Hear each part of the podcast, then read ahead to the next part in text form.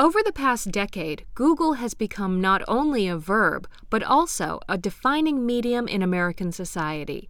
Now, some analysts believe Google is redefining how we think. Here's John Carroll's take.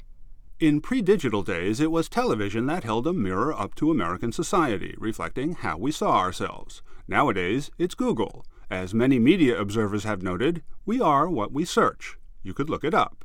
What we stick into the Googletron, where roughly three out of five internet searches happen, winds up sticking with us. In an information overload age, we've gotten used to Google's corralling the facts we want, all caps, right now. And the really big search engine that could keeps coming up with new angles, such as Google Election Search. Google's speech recognition technologies, as blogger Marc Ambinder wrote last month, will now scour YouTube's politician channels for specific words or phrases. So, if you want to know what YouTube says Barack Obama has said about healthcare, plug in Health and listen to Obama in St. Louis in June. My healthcare plan isn't about taking away your coverage, it's about giving people more options and thus a real choice. In an Obama administration, I will bring Democrats and Republicans together to finally address this problem.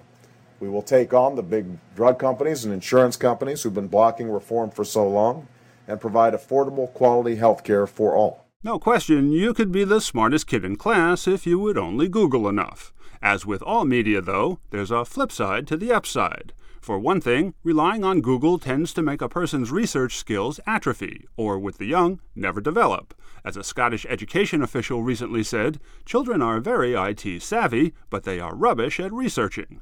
Beyond that, internet learning seems to be effectively rewiring our brains. The cover story in the current Atlantic magazine asks Is Google making us stupid? The author Nicholas Carr admits the web has been a godsend to me as a writer. Research that once required days in the stacks or periodical rooms of libraries can now be done in minutes.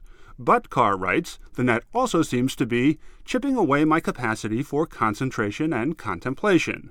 My mind now expects to take in information the way the net distributes it, in a swiftly moving stream of particles.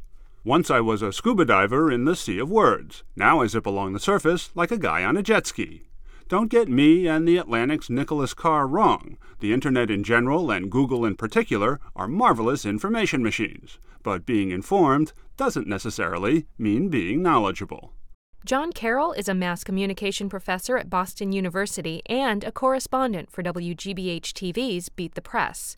What's your take? Share your comments about this commentary or hear more of John Carroll's take online at wgbh.org/slash John Carroll.